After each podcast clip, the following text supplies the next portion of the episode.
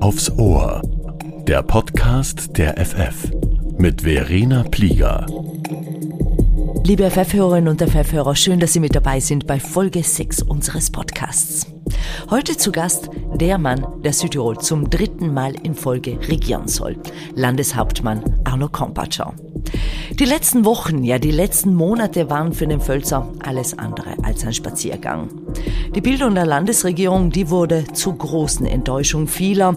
Europaweit wurde darüber berichtet, dass die SVP nun mit rechts koaliert und ausgerechnet mit den Fratelli d'Italia, den Postfaschisten, bis gestern die Erzfeinde der Südtiroler Autonomie. Dann die Wahl der Landesregierung vor einer Woche. Es war ein Bannenstart sondergleichen. Mit Rücktritten, mit Querschüssen, mit Seitenhieben. Und nun wirft die Finanzpolizei Arno Kompatscher auch noch vor, für Wahlwerbung zu viel Geld ausgegeben zu haben und verlangt insgesamt 200.000 Euro Strafe. Zeit also, den Landeshauptmann selbst zu befragen und ihn auf den Zahn zu fühlen. Und das machen FF-Chefredakteur Georg Mayer und FF-Redakteur Andre Wert gemeinsam. Sie standen bereits einmal gemeinsam auf der Bühne, das war kurz vor der Landtagswahl im Oktober im Filmclub in Bozen bei der FF Elefantenrunde. Und nun, über 100 Tage nach der Landtagswahl, fordern sie vom Landeshauptmann erneut konkrete Antworten ein. Das letzte Mal, Herr Landeshauptmann, sind wir in dieser Konstellation bei der FF Elefantenrunde zusammengesessen. Sie haben uns damals gerügt und gesagt, ihr redet alles schlecht. Was läuft denn gut? Ja, zunächst einmal, äh, Südtirol ist äh, besser durch die Krise gegangen und also herausgekommen in wirtschaftlicher Hinsicht als die meisten Regionen in Europa. Das belegen alle Statistiken. Gerade aktuell veröffentlicht 7,1 Prozent Wachstum in Südtirol, 5,4 Trentino, 3,7 der italienische Durchschnitt, Österreich und Deutschland unter Italien. Äh, und somit einige Dinge laufen hier in Südtirol gut. Als Sie vor drei Wochen zum Landeshauptmann gewählt worden sind, war ich im Landtag dabei und habe mir das angesehen und mir ist aufgefallen, Herr Landeshauptmann, Sie haben doch mehrere Stunden lang immer auf den Boden den Blick starr gerichtet und äh, ich hatte so irgendwie das Gefühl, Sie haben nicht große Freude an dem, was Sie da eigentlich gerade machen. Warum wollen Sie Südtirol regieren? Nun, zunächst einmal, äh, ich habe mich dafür beworben. Ich habe äh, kandidiert als Spitzenkandidat der Südtiroler Volkspartei. Ich äh, nehme diesen Auftrag gerne an. Er ist eine große Verantwortung, gerade in schwierigen Zeiten. Und es ist auch klar, angesichts des Wahlergebnisses haben wir dann die Möglichkeiten abgewogen und eine Entscheidung getroffen, auch weil wir eine Strategie uns zurechtgelegt haben. Wir wissen, was wir tun. Macht es Spaß?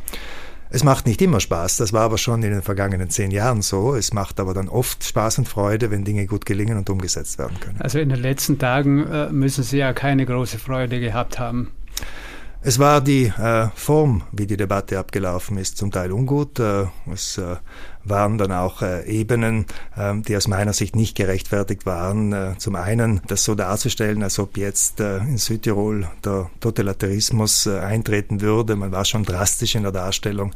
Auch äh, in der Unterstellung, die SVP wäre jetzt als Ganzes nach rechts gerückt und äh, selbst rechtsradikal geworden. Also zum Teil waren diese Untertöne da und dann auch durchaus äh, in der Debatte zum Teil äh, Behauptungen und Vorhaltungen, die nicht der Realität entsprechen, eben auch dieses negative Bild, das war schon ärgerlich. Aber es ist ja nicht gelungen, zum Beispiel einen Landtagspräsidenten gleich zu wählen. Also Andreas Leiter-Reber hat erklärt, dass er sich eigentlich enthalten wollte. Er ist ja eigentlich Mitglied der Koalition. Man kann die Liste eigentlich auch verlängern. Sie wollten mit dem Team K angeblich regieren. Jetzt regieren Sie mit den Freiheitlichen. Sie wollten Schuler als Landesrat. Schuler ist jetzt nicht Teil der Landesregierung. Sie wollten eine äh, Koalition mit acht, eine Landesregierung mit acht Mitgliedern. Jetzt sind es elf Mitglieder. Sie wollten Genakoro. Genakoro ist jetzt nicht Landesrat, äh, wie Georg Mayer bereits gesagt hat. Leiter Rehmer hat sich enthalten, was die Regierung anbelangt. Äh, Josef Nockler ist beleidigt, Waltraud Deeg ist beleidigt. Äh, gestern ist Schuler knapp gewählt worden und das auch nur dank der Geschäftsordnung. Also eigentlich muss man sagen, Herr Landeshauptmann, ist ein absoluter Bannenstart des Kabinetts äh, Kompatscher 3. Also zunächst einmal die Entscheidung, diese Regierungskoalition zu bilden, war eine Entscheidung der Südtiroler Volkspartei, die uns schwer gefallen ist. Das haben wir auch ganz offen gesagt. Äh, nach dem Abwägen der Optionen aber haben wir gesagt, das müssen wir jetzt auf diese Weise versuchen zu lösen. Ähm, wir haben gewusst, dass das schwierig wird, mit fünf Parteien eine Mehrheit zu bilden. Ähm, und äh, wir haben auch gewusst, dass das nicht allen gefallen wird, äh, dass es auch Enttäuschung äh, darüber geben wird.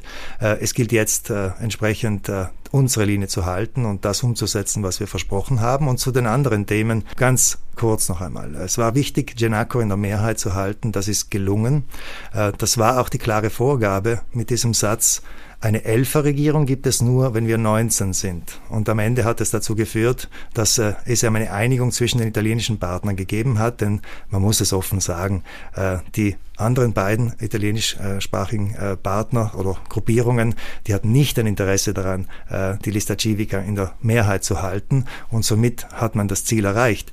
Und bei der Zusammensetzung der Landesregierung und auch bei der Besetzung der verschiedenen Ämter ist vieles nicht wie gewünscht gelaufen, äh, auch in der äh, öffentlichen Debatte, in der Öffentlichkeit der Debatte. Äh, leider muss man feststellen, das war auch in der Vergangenheit des Öfteren so, auch vor meiner Zeit. Sie hatten bei der Wahl des Landtagspräsidenten für Ihren Kandidaten keine Mehrheit. Also die eigene Mehrheit äh, hat nicht zusammengehalten. Ja, dieser Tag der Abstimmung war äh, absolut nicht in Ordnung in dieser Weise, vor allem weil wir ja Dinge vereinbart hatten in der Fraktion. Das waren ja nicht Entscheidungen allein des Unterfertigten. Wir haben das gemeinsam in der Fraktion abgestimmt und äh, vereinbart, wer welche Funktion erhalten sollte, wie abgestimmt wird. Und dann gab es bei äh, geheimen Abstimmungen dann plötzlich das Ergebnis, dass Stimmen fehlten. Deshalb gab es dann auch einen entsprechenden Ordnungsruf. Äh, ganz einfach, wenn jemand ein Problem mit dieser Entscheidung hat, dann möge man das sagen.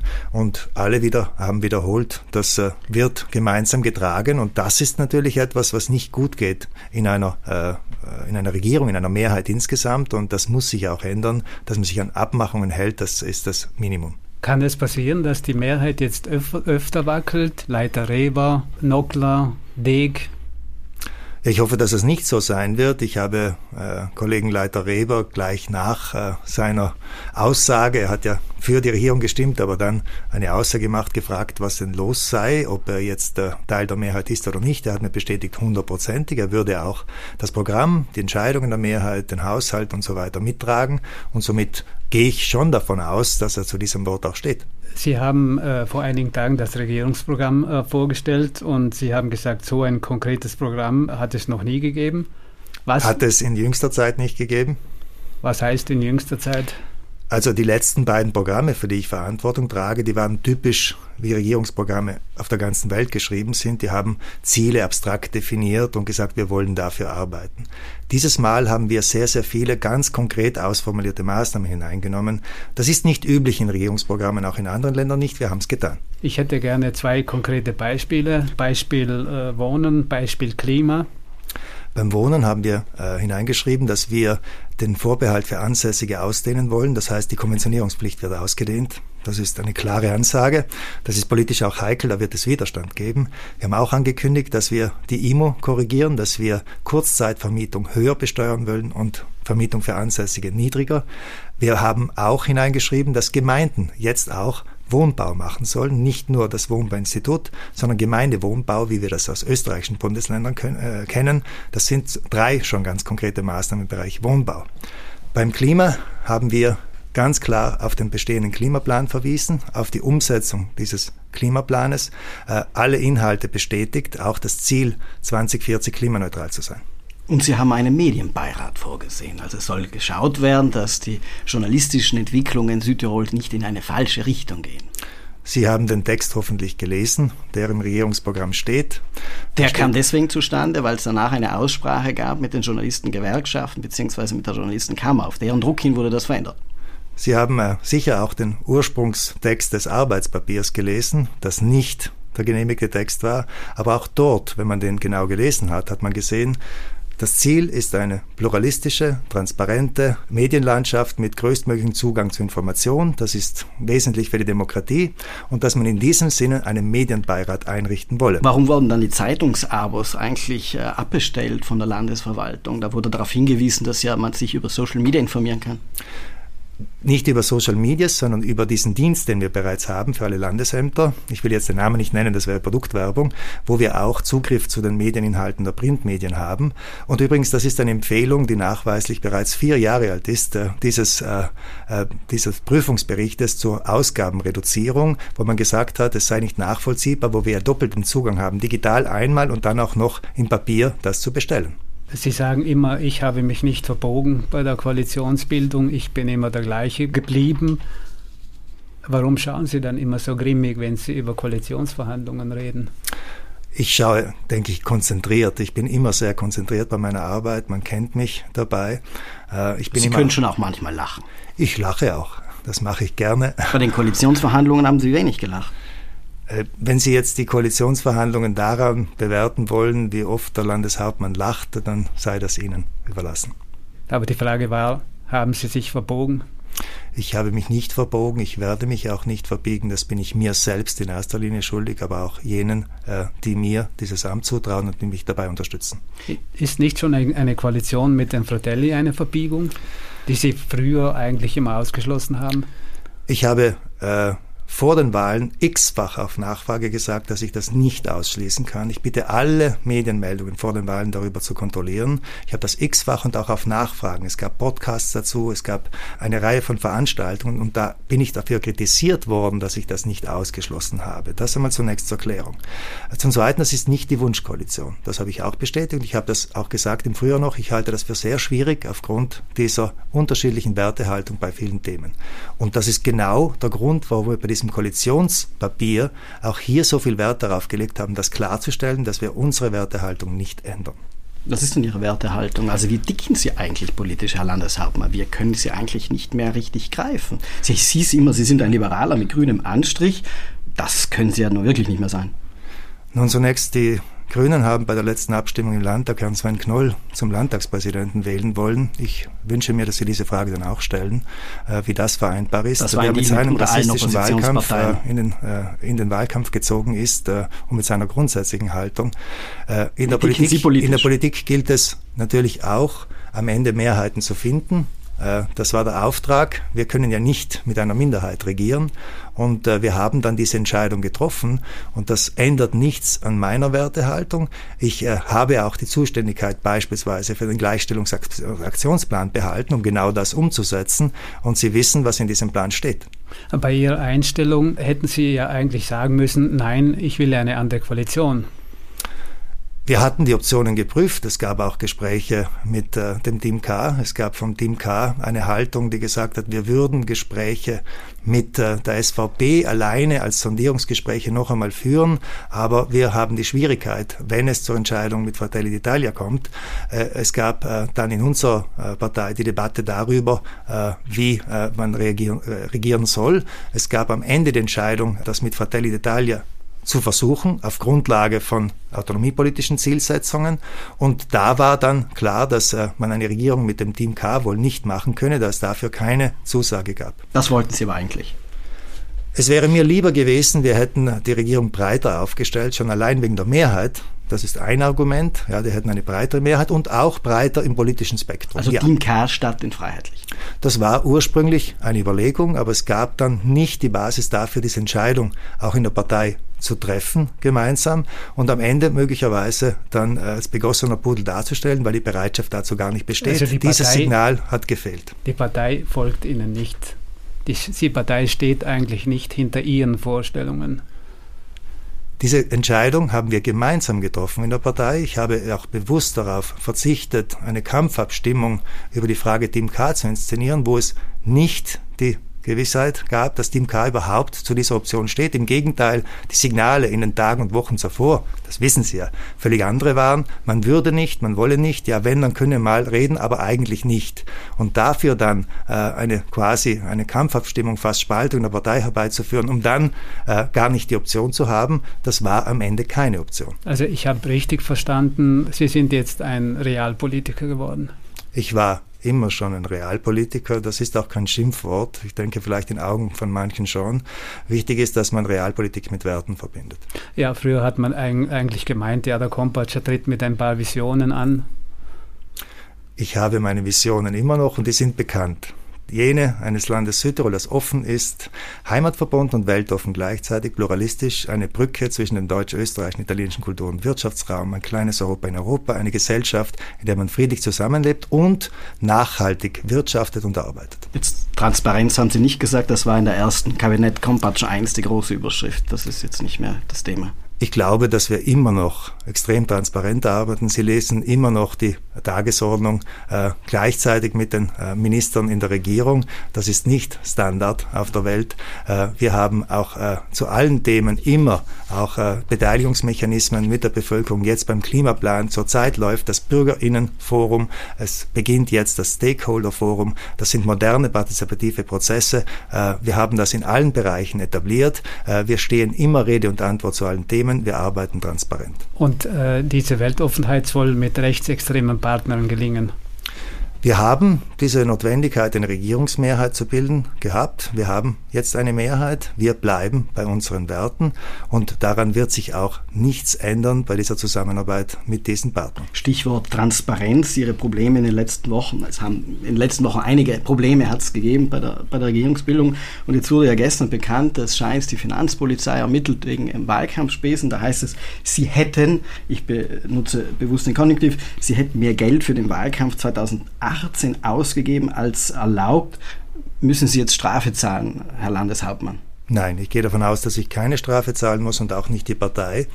Äh, diese Ausgaben hat die Partei getätigt für den, für den Wahlkampf der Südtiroler Volkspartei mit meinem Konterfei, mit dem Bild des Landeshauptmanns oder des Spitzenkandidaten, so wie es viele andere Parteien gemacht haben.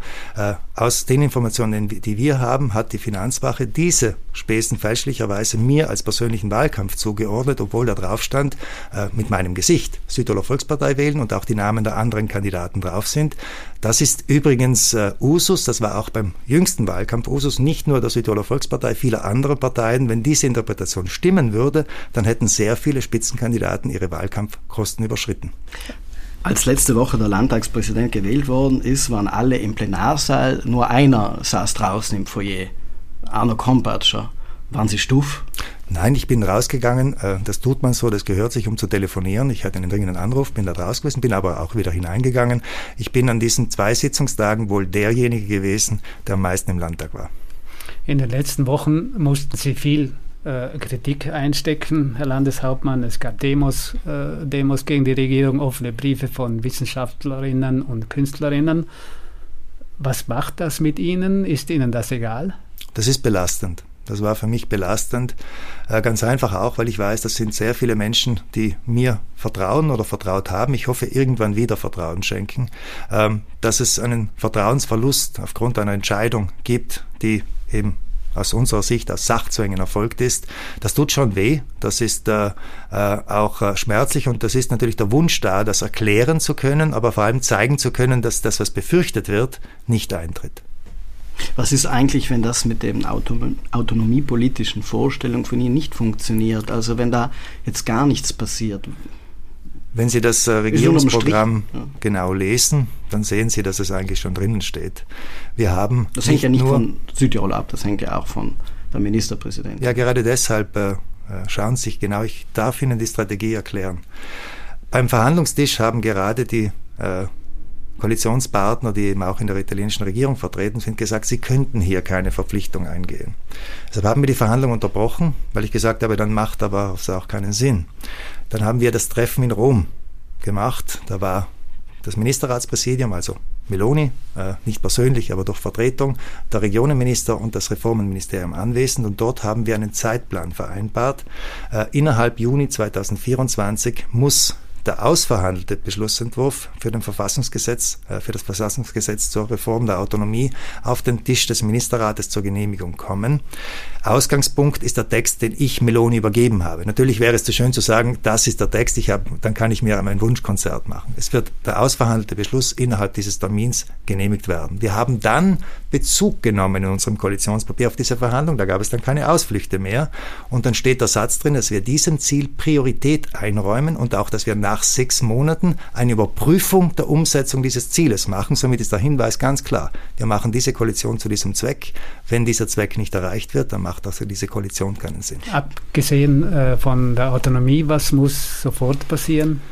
Wir müssen jetzt äh, natürlich äh, die vielen Baustellen angehen. Ich habe vorhin gesagt, Südtirol steht zum Glück gut da. Das ist auch notwendig. Wir brauchen viel Kraft. Die Kraft haben wir dank der fleißigen Menschen im Land, der gut funktionierenden Wirtschaft, aber es gilt einen großen Umbau, auch insbesondere der Wirtschaft zu gestalten. Die Umsetzung natürlich der Nachhaltigkeitsziele des Klimaplans im Besonderen. Das bedeutet Investitionen in Technologie, aber auch geändertes Konsumverhalten. Das geht nur mit den Menschen. Also wir müssen hier diesen Prozess jetzt gestalten, dass wir Menschen mitnehmen. Wir haben dann das Thema leistbares Wohnen, wie Sie wissen, eben Einige der Maßnahmen habe ich genannt, ich will das jetzt nicht aufzählen. Wir müssen leistbaren Wohnraum für Ansässige. Das ist nicht ein Vorbehalt für, äh, äh, der ausschließlich ist äh, im Sinne von äh, unsere nur, sondern die, die hier leben und arbeiten und nicht eben die, die hier Urlaub machen. Darum geht es. Ja, für diese die Wohnungen frei halten und auch das Thema Sicherheit, das ja ein sehr gefühltes ist. Ich glaube, das wird von niemandem äh, mehr bestritten. Auch hier äh, zeigen, dass wir im Rahmen unserer Möglichkeiten, Prävention ist hier der große Ansatz und Sie haben im Koalitionsprogramm gesehen, wir sprechen hauptsächlich über Prävention, äh, hier etwas zu leisten, damit wir weniger auch äh, Schwierigkeiten in diesem Bereich haben. Herr Landeshauptmann, worauf freuen Sie sich denn in dieser Legislatur? Ich äh, freue mich dann jetzt schon darauf, wenn es gelingt, jetzt diese äh, Verhandlungen in Rom zu führen für die Autonomie, ganz klar, das ist ein wichtiger Moment und ich freue mich, wenn die dann gut gelingen, wenn die Ergebnisse auch kommen. Ich freue mich äh, darauf, wenn es jetzt gelingt, diese Dinge im Bereich leistbares Wohnen rasch umzusetzen. Wir haben eigentlich gute Voraussetzungen dafür. Bereits im letzten Gesetz ist äh, diese Wohnung mit Preisbindung zum Beispiel verankert worden, die kann jetzt umgesetzt werden. Ich freue mich dann, wenn die Ergebnisse sichtbar werden und die Menschen das spüren. Ich freue mich darauf, wenn tatsächlich das Gefühl entsteht, ja, wir machen uns jetzt auch beim Klima Klimaplan konkret mit Umsetzung auf den Weg. Bisher war es viel Plan zugegeben, aber das war ja notwendig. Jetzt kommt Umsetzung. Und wir freuen uns darauf, Sie weiterhin kritisch über Sie zu berichten. Gerne. Danke für das Gespräch. Danke auch. Das waren Georg Mayer und Andre Wert im Gespräch mit Landeshauptmann Arno Kompatscher. Spannend bleibt jetzt natürlich, welche Rolle der Landeshauptmann bei der Obmannfrage spielen wird. Philipp Achammer hat sich ja nach seinem angekündigten Rücktritt als SVP-Obmann am Montag im Morgengespräch auf Frei Südtirol dafür ausgesprochen, dass der Parteivorsitz und die Landeshauptmannschaft zukünftig in Personalunion geführt werden sollen. Mal schauen, ob sich der Landeshauptmann davon überzeugend ist. Ja, und Uli Meier ist nach 20 Jahren harter Opposition nun endlich an der Macht oder wie es auf dem heutigen Cover der FF steht, plötzlich Landesrätin. Alexandra Aschbacher hat die freiheitliche Frontfrau und Neolandesrätin in den vergangenen Wochen immer wieder getroffen und geht in der aktuellen FF-Titelgeschichte der Frage nach, ob sie denn liefern kann, ob Uli Meier Landesrätin kann. Außerdem berichten wir in diesem Heft über ein neues Luxushotel, das oberhalb von St. Magdalena im hinteren Füllnöstal entstehen soll, und zwar mitten auf der grünen Wiese. Wer dahinter steckt und was geplant ist, nachzulesen in der aktuellen FF. Das war's für diese Woche. Den nächsten FF-Podcast, den gibt es in einer Woche wieder, wie immer am Donnerstag. Denn Donnerstag ist der FF-Tag. Machen Sie es gut.